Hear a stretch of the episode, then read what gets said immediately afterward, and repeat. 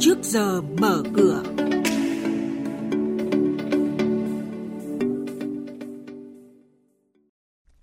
Thưa quý vị và các bạn, cơ quan chức năng cảnh báo nhà đầu tư rủi ro mất tiền khi tham gia sàn ngoại hối chứng khoán quốc tế Forex, thậm chí có thể bị xử lý hình sự. Nhận định của chuyên gia về diễn biến cần chú ý trên thị trường nông sản thế giới. Những thông tin này và một số hoạt động giao dịch đáng chú ý khác sẽ được các biên tập viên Xuân Lan và Thành Trung cập nhật cùng quý vị và các bạn ngay sau đây. Thưa quý vị và các bạn, nhiều người dân gần đây liên tục nhận được điện thoại mời chào tham gia sàn đầu tư ngoại hối hoặc chứng khoán quốc tế, gọi tắt là sàn Forex, với lợi nhuận 1% một ngày hoặc 30% một tháng, được trả thưởng hoặc hoa hồng nếu mời thêm thành viên tham gia. Do đó, các cơ quan chức năng mới đây đã phải tiếp tục cảnh báo nhà đầu tư. Việt Nam chưa cấp phép cho bất cứ sàn Forex nào, nên việc tham gia hoặc vận động người tham gia có thể bị xử phạt tới 5 tỷ đồng hoặc 5 năm tù giam theo quy định tại Bộ Luật Hình sự về kinh doanh ngoại hối và đa cấp trái phép, có dấu hiệu lừa đảo. Trước hết, người tham gia sẽ gặp rủi ro lộ thông tin cá nhân hoặc mất tiền oan khi tham gia sàn đầu tư tài chính quốc tế ảo qua Internet này. Để đón đầu dòng kiều hối về Việt Nam dịp cuối năm, nhiều ngân hàng thương mại đang đưa ra các chương trình khuyến mại hoặc ưu đãi nhằm thu hút khách hàng. Đặc biệt, khách hàng khi nhận kiều hối được các ngân hàng khuyến khích chuyển sang đồng Việt Nam để gửi tiết kiệm nhằm có lãi suất cao hơn vì lãi suất gửi đô la Mỹ hiện nay là 0%.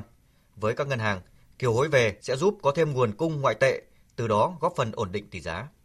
Xin lưu ý nhà đầu tư, hôm nay là ngày đăng ký cuối cùng nhận cổ tức đợt 1 năm 2020 của Tổng công ty Bảo hiểm Petrolimex, mã chứng khoán là PGI. Theo đó, cổ tức sẽ được trả bằng tiền mặt theo tỷ lệ 10%, thanh toán bắt đầu từ ngày 28 tháng này. Tập đoàn Hòa Phát sẽ có công ty bất động sản mới. Cụ thể mới đây, công ty cổ phần tập đoàn Hòa Phát, mã chứng khoán HPG đã thông qua việc góp vốn gần 2.000 tỷ đồng thành lập công ty cổ phần phát triển bất động sản Hòa Phát, tương ứng tỷ lệ sở hữu là 99,9% vốn của công ty mới.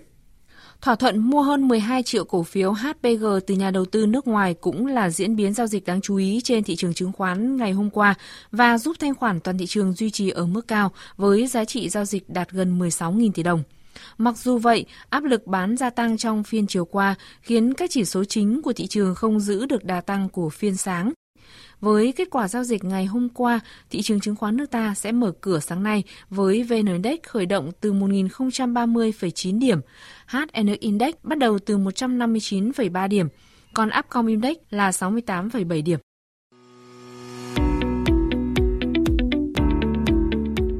Quý thính giả đang nghe chuyên mục Trước giờ mở cửa phát sóng trên kênh Thời sự VV1 từ thứ 2 đến thứ 6 hàng tuần trong theo dòng Thời sự sáng.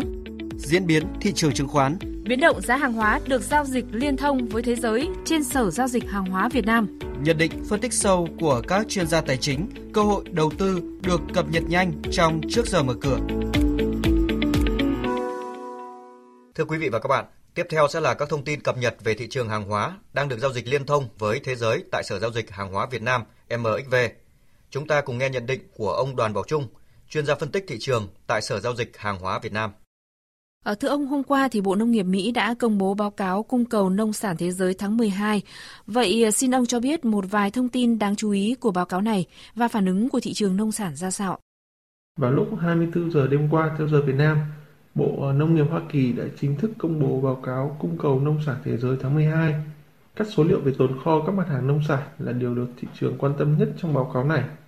Trước đó, việc tồn kho ngô và đậu tương có thể sẽ được Bộ Nông nghiệp giảm dự báo đã giúp giá hai mặt hàng này tăng mạnh từ phiên giữa tuần. Tuy nhiên, khi số liệu công bố cho thấy mức tồn kho này cao hơn so với dự đoán của thị trường, đã khiến giá ngô và đậu tương quay đầu giảm rất mạnh với mức giảm lên đến gần 2%. Trong khi đó thì à, mức tồn kho lúa mì bất ngờ thấp hơn so với dự đoán trước đó của thị trường đã giúp cho giá lúa mì tăng vọt hơn 2% trong ngày hôm qua. Qua đó thì à, giúp chỉ số MXV Index nông sản tăng nhẹ 0,1% lên mức là 1.306,73 điểm với những thông tin ông vừa chia sẻ thì xin ông cho biết thêm một vài nhận định về thị trường nông sản trong phiên hôm nay. Trong ờ, phiên cuối tuần này thì ờ, nhiều khả năng giá các mặt hàng vẫn sẽ chịu sức ép từ xu hướng mà báo cáo cung cầu vừa phát hành tạo ra, nghĩa là giảm với ngô và đậu tương, còn tăng đối với lúa mì. Tuy nhiên thì ờ, các xu hướng này đều đang bị cản lại bởi các ngưỡng hỗ trợ kháng cự mạnh Nếu xét về mặt kỹ thuật. Do đó thì thị trường có thể sẽ không có biến động đáng kể nào trong ngày hôm nay. Vâng, xin trân trọng cảm ơn ông với nhận định vừa rồi.